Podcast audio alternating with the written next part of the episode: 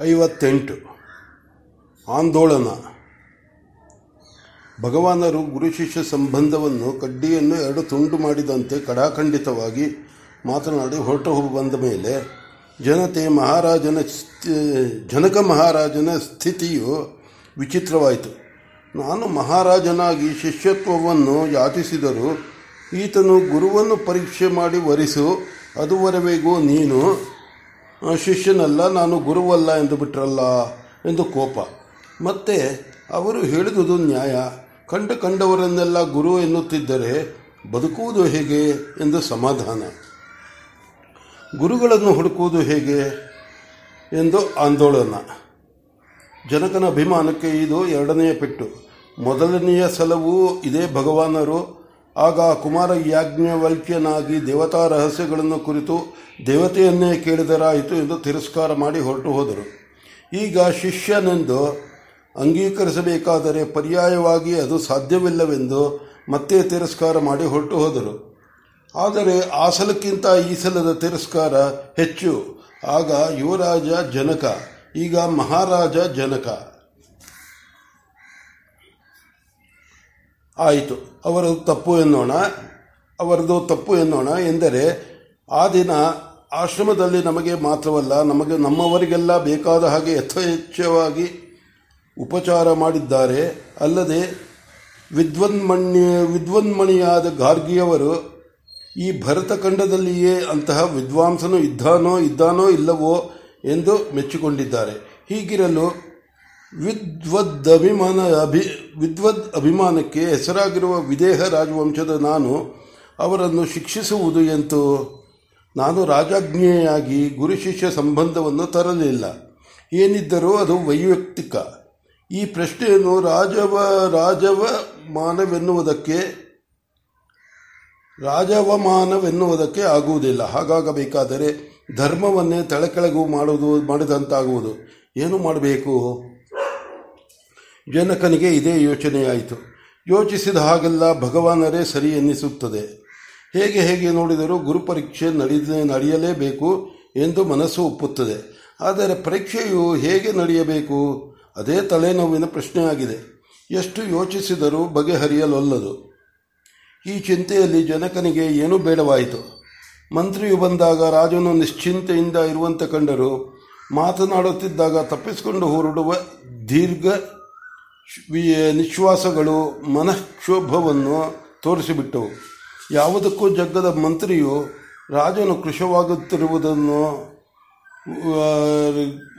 ರಾಜಕಾರ್ಯದಲ್ಲಿ ಮೊದಲಿನಷ್ಟು ಆಸಕ್ತಿಯನ್ನು ವಹಿಸಿದಿರುವುದು ಇವುಗಳನ್ನು ಕಂಡು ಚಿಕತನಾಗಿ ಗುಟ್ಟಾಗಿ ಪರಿಜನರನ್ನು ವಿಚಾರಿಸಿದನು. ಭಗವಾನರು ಬಂದು ಹೋದಂದಿನಿಂದ ಅರಸರಿಗೆ ಊಟದಲ್ಲೂ ಅಷ್ಟು ಅಭಿಮಾನವಿಲ್ಲ. ಏನೋ ಬಲವಂತಿಗೆ ಭೋಜನ ಮಾಡುವವರಂತೆ ಮಾಡುತ್ತಾರೆ. ಯಾವಾಗಲೂ ಮುಖ ಗಂಟಿಕ್ಕಿಕೊಂಡು ಕೊಳ್ಳ ಗಂಟಿಕ್ಕಿಕೊಳ್ಳದಿದ್ದರೂ ಏಕಾಂತದಲ್ಲೇ ಇರುತ್ತಾರೆ. ತಮ್ಮ ವಿಚಾರಗಳು ಇತರರು ಯಾರಿಗೂ ತಿಳಿಯಕೂಡದು, ತಿಳಿಯಕೊಡುವುದಿಲ್ಲ ಮುಂತಾಗಿ ತಿಳಿದು ಇದಕ್ಕೇನು ಕಾರಣವಿರಬಹುದು ಎಂದು ವಿಚಾರಿಸಿ ನೋಡಿದನು. ಭಗವಾನರು ಬಂದ ದಿನ ಚಾಮರ ವೈಜನ ಧಾರಣಿಯಾಗಿದ್ದವನನ್ನು ಕರೆಸಿ ಕೇಳಿದರು. ಅವರು ನಾವು ಅಷ್ಟು ಗಮನವಿಡಲಿಲ್ಲ. ಅಂತೂ ಹೊರಟು ಹೋಗುವಾಗ ಭಗವಾನರು ಏನೋ ಗುರುಪರೀಕ್ಷೆ ನಡೆಯಲಿ, ಆಮೇಲೆ ನೋಡೋಣ ಎಂದೇ ಏನೇ ಏನೋ ಹೇಳಿದಂತೆ ನೆನಪು ಎಂದರು. ಮಂತ್ರಿಯು ಅರಸರ ಮೇಲೆ ಕಟ್ಟಡವನ್ನು ಕಟ್ಟಲು ಸಿದ್ಧನಾದನು. ಅದರ, ಮಂತ್ರಿಯು ಅದರ ಮೇಲೆ ಕಟ್ಟಡವನ್ನು ಕಟ್ಟಲು ಸಿದ್ಧ ಮಾಡಿ, ಸಿದ್ಧನಾದನು. ಒಂದು ದಿನ ಅವನಿಗೆ ತೋರಿತು, ಮಹಾರಾಜರ ಚಿಂತೆ ಮಹಾರಾಜರು ಚಿಂತೆಯ ಕಾರಣವನ್ನು ಅವರಿಂದಲೇ ತಿಳಿಯಬಾರದೇಕೆ? ಅತ್ತಲಿತ್ತಲಿಂದ ವಿಚಾರಿಸಿ ನಾನು ಕಟ್ಟುವ ಊಹೆಯು ನಿಜ ಊಹೆಯು ನಿಜವಾಗಬಹುದು, ಸುಳ್ಳಾಗಬಹುದು ಎಂದು ಮರುದಿನ ತಾನೇ ಹೋಗಬೇಕೆಂದು ನಿರ್ಧರಿಸಿಕೊಂಡನು. ಮರುದಿನ ಮಂತ್ರಿಯು ರಾಜಕಾರಣದ ನೆಪದಲ್ಲಿ ದೊರೆಯ ಬಳಿಗೆ ಹೋಗುವಾಗ ಆ ವೇಳೆಗೆ ಅಲ್ಲಿಗೆ ಭಾರ್ಗವನ್ನು ಬಂದಿದ್ದಾನೆ. ರಾಜನು ಆತನೊಡನೆ ಮಾತನಾಡ ಹತ್ತು ಮಾತನಾಡುತ್ತಿದ್ದಾನೆ. ಮಂತ್ರಿಯು ಬಂದಿರುವುದೆಂದು, ಎಂದು ತಿಳಿಯುತ್ತಲೂ ರಾಜನು ಆತನನ್ನು ಬರಮಾಡಿಕೊಂಡನು. ಬನ್ನಿ, ಇವತ್ತು ತಮ್ಮ ಅವಶ್ಯಕತೆ ಎಂದಿಗಿಂತ ನಮಗೆ ಹೆಚ್ಚಾಗಿದೆ. ನಮ್ಮಿಂದ ಸಾಧ್ಯವಿಲ್ಲದ ವಿಚಾರಗಳನ್ನೆಲ್ಲ ತಾವೇ ತಾವೇ ತಾವೇ ತಾನೇ ಬಗೆಹರಿಸುವುದು.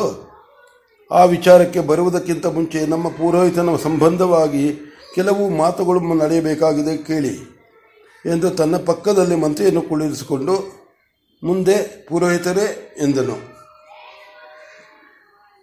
ಎಷ್ಟು ಸಲ ಎಷ್ಟು ಸಲ ಹೇಳಲಿ ಮಹಾಸ್ವಾಮಿ?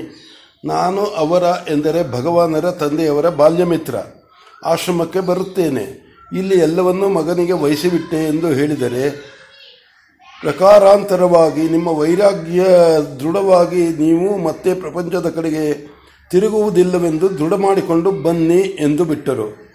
ಅವರು ಅಂದದ್ದು ಒಳ್ಳೆಯದಾಯಿತು. ಆದರೂ ನನ್ನ ಅಹಂಕಾರ ಅಂತಹ ಏಟು ಅದುವರೆಗೂ ತಿಂದಿರಲಿಲ್ಲ. ಅದರ, ಆದರೆ ಅದರ ಫಲ ಮಾತ್ರ ನಿಜವಾಗಿಯೂ ಒಳ್ಳೆಯದಾಯಿತು. ನನಗೆ ನಾಲ್ಕು ದಿನದಿಂದ ಯೋಚನೆ. ಇದು ಹೇಗೆ ಈ ಹೀಗೆಂದ ಮೇ, ಇದು ಏಕೆ ಹೀಗೆಂದ ಅಂತ ವಿಮರ್ಶೆ ಮಾಡಿ ನೋಡಿದೆ. ಆತನ ಮಾತು ನಿಜ. ನನಗೆ ತಿಳಿಯದಂತೆಯೇ ಈರ್ಷಣೆಯು ತಾನಾಗಿ ಬಂದು ಮನಸ್ಸನ್ನು ಹಿಡಿದು ಜಗ್ಗುವುದು. ಇದರಿಂದ ಬಿಡಿಸಿಕೊಳ್ಳುವುದು ಹೇಗೆ ಎಂದು ಕುಳಿತು ಯೋಚಿಸಿದೆ. ಇದು ತಾನಾಗಿ ಬಿಡುವುದಿಲ್ಲ. ಆದ್ದರಿಂದ ಈ ಬೆಳಗ್ಗೆ ಮಗನನ್ನು ಹೆಂಡತಿಯನ್ನು ಕರೆದು ವ್ಯವಹಾರವನ್ನೆಲ್ಲ ಅವರಿಗೆ ಒಪ್ಪಿಸಿದೆ. ನಾನು ಕೆಲವು ಕಾಲ ಆಶ್ರಮದಲ್ಲಿ ಏಕಾಂತವಾಗಿರುವುದಾಗಿ ಹೇಳಿದೆ. ಅವರನ್ನು ಒಪ್ಪಿಸಿದೆ. ಇನ್ನು ನನಗೆ ಬದಲಾಗಿ ಮತ್ತೊಬ್ಬರನ್ನು ರಾಜಪುರೋಹಿತರನ್ನಾಗಿ ಮಾಡಿಕೊಂಡು ನನ್ನನ್ನು ಬಿಟ್ಟುಕೊಡಬೇಕೆಂದು ಪ್ರಾರ್ಥಿಸಲು ಬಂದಿದೆ. ಜನಕನು ಕೇಳಿದನು, ಎಲ್ಲವನ್ನೂ ಬಿಟ್ಟು ಭಗವಾನರ ಆಶ್ರಮಕ್ಕೆ ಏಕೆ ಹೋಗಬೇಕು? ಹಾಗೆ ಹಾಗೆ ಆಶ್ರಮವಾಸಿಗಳಾಗಬೇಕಾದರೆ ತಾವೇ ಒಂದು ಆಶ್ರಮವನ್ನು ಕಟ್ಟಿಸಿ ಕಲ್ಪಿಸಿಕೊಂಡರಾಯಿತಲ್ಲ ಭಗವಾನರು ನಕ್ಕರು. ಭಾರ್ಗವನು ನಕ್ಕನು. ಮಹಾರಾಜರು ಹೇಳುವುದು ನೋಡಿದರೆ, ಈ ಸಂಸಾರ ಬೇಡ, ಇನ್ನೊಂದು ಸಂಸಾರ ಕಟ್ಟಿಕೋ ಎಂದಂತಾಯಿತು. ನಾನು ಸಂಸಾರವನ್ನೇ ತ್ಯಾಗ ಮಾಡಬೇಕೆಂದಿರುವೆನು, ಸ್ವಾಮಿ? ಆಶ್ರಮವನ್ನು ಆಶ್ರಮವನ್ನು ಕಟ್ಟಿಕೊಂಡರೆ ದಿನ ಬೆಳಗಾದರೆ, ಸಂಜೆ ತನಕ ಅದರ ಚಿಂತೆಯೇ ಚಿಂತೆಯಾಗಿ ನಾನು ಅಂತರ್ಮುಖಿ ಮುಖಿಯಾಗಿ ಬೇಕೆಂದಿರುವುದು ತಪ್ಪುವುದು. ಆದ್ದರಿಂದ ನಾನು ಆಶ್ರಮವನ್ನು ಕಟ್ಟುವುದಿಲ್ಲ. ಆಶ್ರಮವನ್ನು ಆಶ್ರಮವನ್ನು ಕಟ್ಟಿರುವವರ ಆಶ್ರಮಕ್ಕೆ ಹೋಗುವೆನು. ಅಲ್ಲಿ ಸ್ವಾತಂತ್ರ್ಯವಿರುವುದೇ ಎನ್ನುವಿರೇನು? ಸಂಕಲ್ಪವನ್ನೇ ಬಿಡಬೇಕು ಎನ್ನುವವನಿಗೆ ಸ್ವಾತಂತ್ರ್ಯದ ಪ್ರಶ್ನೆ ಏಕೆ? ಅವರು ಅಲ್ಲಿಂದ ಕಳುಹಿಸಿಬಿಟ್ಟರೋ ಎನ್ನುವಿರೇನೋ? ಮನೆ ಬಿಟ್ಟು ಅಭ್ಯಾಸವಾದರೆ ಮನವನ್ನು ಬಿಡುವುದು ಆಗುವುದು. ಆದ್ದರಿಂದ ನಿಶ್ಶಂಕೆಯಾಗಿ ಹೊರಟು ಹೋಗುವೆನು, ಅಪ್ಪಣೆ ಆಗಬೇಕು. ನಮಗೂ ಇಂತಹುದೇ ಒಂದು ಸಂದರ್ಭ ಒದಗಿದೆ. ಆದರೆ ನಾವು ತಮ್ಮಷ್ಟು ಸುಲಭವಾಗಿ ಬಟ್ಟೆ ಕಟ್ಟು ಕೊಡುವಿಕೊಂಡು ಹೊರಡುವಂತಿಲ್ಲ. ಮಂತ್ರಿಗಳು ಕೇಳಬೇಕು, ನಮ್ಮ ಸಂಕಟವೂ ಭಗವಾನರಿಂದಲೇ ಬಂದುದು. ಆ ದಿನ ಅವರು ಬಂದಾಗ ಅವರ ಮಾತು ನಮಗೆ ಬಹಳ ಒಪ್ಪಿತು. ನಮ್ಮನ್ನು ಶಿಷ್ಯರನ್ನಾಗಿ ಪರಿಗ್ರಹಿಸಿ ಪೂರ್ಣ ವಿದ್ಯೆಯನ್ನು ಅನುಗ್ರಹಿಸಿ ಎಂದೆವು. ಅವರನ್ನೇ ಅವರು ಏನನ್ನಬೇಕು? ಪರೀಕ್ಷೆ ಮಾಡಿ ಗುರುಗಳನ್ನು ಆರಿಸಿ ಅದುವರೆಗೂ ನಾವು ನಾವೇ, ನೀವು ನೀವೇ, ನಿಮ್ಮ ದೇಶದಲ್ಲಿದ್ದೇವೆ, ನೀವು ರಾಜರು, ನೀವು ಕೇಳಿದುದಕ್ಕೆ ಸಮರ್ಪಕವಾಗಿ ಉತ್ತರ ಹೇಳಬೇಕು, ಹೇಳುತ್ತೇವೆ ಎಂದರು. ಅಲ್ಲಿಗೆ ಏನಾಯಿತು? ಅರ್ಥಾತ್ ನೀನೊಬ್ಬ ಹುಚ್ಚ, ನಿನಗೇಕೆ ವೇದಾಂತ ಎಂದಂತಾಯಿತು? ಈಗ ಏನು ಮಾಡಬೇಕು ಹೇಳಿ? ನೀವಿಬ್ಬರೂ ಪ್ರವೀಣರು, ನಮಗಾಗಿ ಈ ಸಮಸ್ಯೆಯನ್ನು ಪರಿಹರಿಸಿ. ಮಂತ್ರಿಗೆ ರಾಜನ ಚರ್ಯೆ ಎಲ್ಲವೂ ಅರ್ಥವಾಯಿತು. ಈ ಪ್ರಶ್ನವು ರಾಜನ ಮನೋಬುದ್ಧಿಗಳನ್ನಿರಲಿ, ಅಹಂಕಾರವನ್ನಿರಲಿ, ಆತನ ಸತ್ವವನ್ನೇ ಹಿಡಿದು ಕಲಕಿ ಬಿಟ್ಟಿದೆ ಎಂಬುದನ್ನು ಕಂಡುಕೊಂಡನು. ಆದರೂ ತಾನೇಕೆ ಈಗ ಬಾಯಿ ಬೇಯಿತ ಹಾಕಬೇಕು. ಪುರೋಹಿತನು ಏನು ಹೇಳುವನೋ ಕೇಳಿ ಅನಂತರ ವಿಷಯವನ್ನು ವಿಮರ್ಶಿಸೋಣ ಎಂದುಕೊಂಡು ಸಾಂಕೇತವಾಗಿ ರಾಜನ ಮುಖವನ್ನು ನೋಡಿ ಅನಂತರ ಪುರೋಹಿತನ ಮುಖವನ್ನು ನೋಡಿ ಅಪ್ಪಣೆಯಾಗಲಿ ಎಂದನು. ರಾಜಪುರೋಹಿತನು ಹೇಳಿದನು, ಮಹಾಸ್ವಾಮಿ, ಇದು ಒಂದು ಜಾತಕ ಪರೀಕ್ಷೆಯ ಹಾಗೆ. ಇದನ್ನು ಇತ್ಯರ್ಥ ಮಾಡುವುದಕ್ಕೆ ಮೂರು ಮಾರ್ಗಗಳುಂಟು. ಮೊದಲನೆಯದು ದೈವ ನಿರ್ಭರ ಚಿತ್ತರಾಗಿ. ದೈವವು ಮಾಡಿದಂತಾಗಲಿ ಎಂದು ನಿಶ್ಚಯಿಸಿಕೊಂಡು ದೈವ ವ್ಯಾಪಾರವನ್ನು ನಿರೀಕ್ಷಿಸುತ್ತಾ ಕುಳಿತುಕೊಳ್ಳುವುದು. ಆದರೆ ಅಲ್ಲಿ ಅಹಂಕಾರ ನಿರೋಧವಾಗಿರಬೇಕು. ಅದರಿಂದ ಪೌರುಷವಾದಿಗಳಿಗೆ ಅದು ಅಷ್ಟು ಹಿಡಿಯುವುದಿಲ್ಲ. ಎರಡನೆಯದು ಎರಡನೆಯದು ಶಾಸ್ತ್ರ ಮಾರ್ಗ. ಕನ್ಯಾ ಪರೀಕ್ಷೆ ವರ, ವರಿ ಪರೀಕ್ಷೆಗಳನ್ನು ಮಾಡುವಂತೆ ಇಲ್ಲಿಯೂ ಶಕುನಾದಿಗಳಿಂದ ಮೊದಲು ಯೋಗ್ಯತಾ ಯೋಗ್ಯತೆಗಳನ್ನು ನೋಡಿಕೊಂಡು ಅನಂತರ ಋಣಾಋಣಿ ಋಣಋಣಿ ಭಾವವನ್ನು ವಿಮರ್ಶನೆ ಮಾಡಿ ನಿರ್ಣಯಿಸುವುದು. ಇದರಲ್ಲಿಯೂ ಸ್ವಾಭಿಮಾನಿಗಳಿಗೆ, ಪೌರುಷವಾದಿಗಳಿಗೆ ಅಷ್ಟು ಗೌರವವಿಲ್ಲ. ಇನ್ನು ಉಳಿದಿರುವುದು ಮಾನುಷ ಮಾರ್ಗ. ಒಂದು ಜಾತಿಯ ಹಲವು ಪದಾರ್ಥಗಳನ್ನು ನೋಡಿ ಅವುಗಳಲ್ಲಿ ಗುಣತಾರತಮ್ಯ ಗುರು ಗುಣತಾರತಮ್ಯ ಮೊದಲಾದವುಗಳನ್ನು ಕಂಡುಹಿಡಿದು ಉತ್ತಮವಾದದ್ದನ್ನು ಆರಿಸಿಕೊಳ್ಳುವುದು. ಇದು ರಾಜಸ್ಥಾನ. ಆದ್ದರಿಂದ ಮೂರನೆಯ ಮಾನುಷ ಮಾರ್ಗವೇ ಸರಿ ಎಂದು ತೋರುತ್ತದೆ. ಎಂದರೆ ರಾಜನು ಕೇಳಿದನು, ಮಂತ್ರಿ ಹೇಳಿದನು, ಪುರೋಹಿತರ ಅಭಿಪ್ರಾಯ ಹೀಗೆ. ಬ್ರಹ್ಮವಿದ್ಯಾ ಸಂಪನ್ನರೆಂದು ಪ್ರಖ್ಯಾತರಾದವರನ್ನೆಲ್ಲ ಸೇರಿಸುವುದು.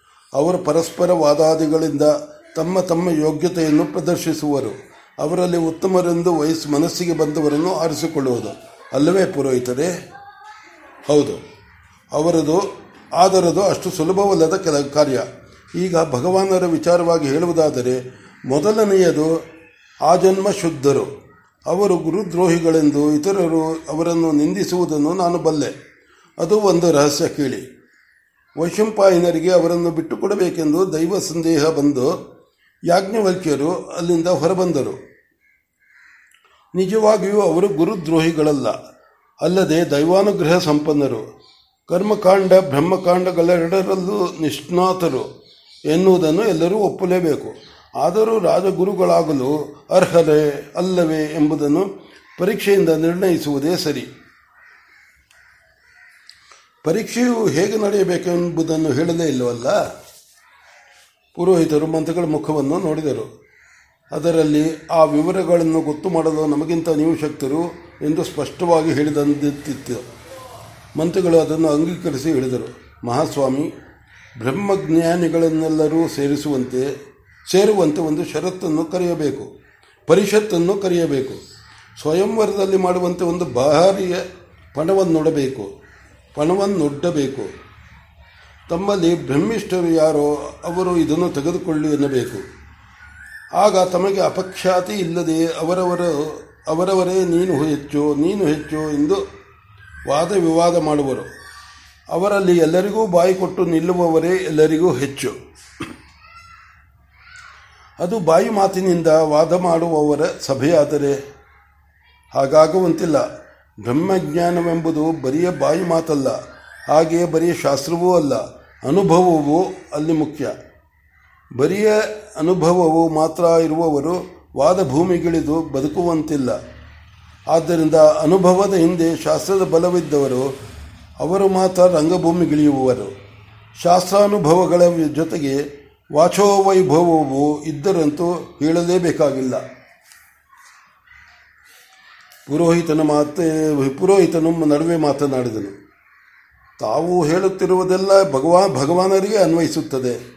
ಅವರಿಗೆ ಶಾಸ್ತ್ರ ಅನುಭವಗಳ ಜೊತೆಗೆ ವಾಚೋವೈಭವವೂ ಸೇರಿದೆ. ಅಲ್ಲದೆ ಅವರು ಸರ್ವಜ್ಞರು. ಅವರನ್ನು ಮೀರಿಸಿದವರು ಯಾರೂ ಇದ್ದ ಹಾಗೆ ಇಲ್ಲ.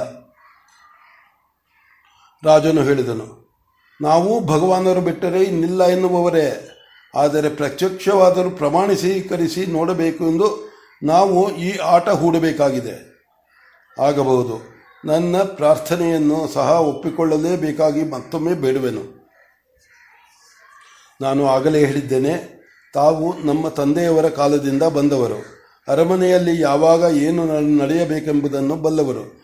ತಮ್ಮನ್ನು ಬಿಡು, ಬಿಟ್ಟುಕೊಡುವುದು ಹೇಗೆ? ಬಿಟ್ಟುಕೊಡಿ. ಮಹಾರಾಜರು ಬಹಳ ಬಹಳ ಯೋಚನಾ ಬಹಳವಾಗಿ ಯೋಚಿಸಿದರು. ತಮ್ಮ ಇಷ್ಟವಿದ್ದ ಹಾಗೆ ಆಗಲಿ.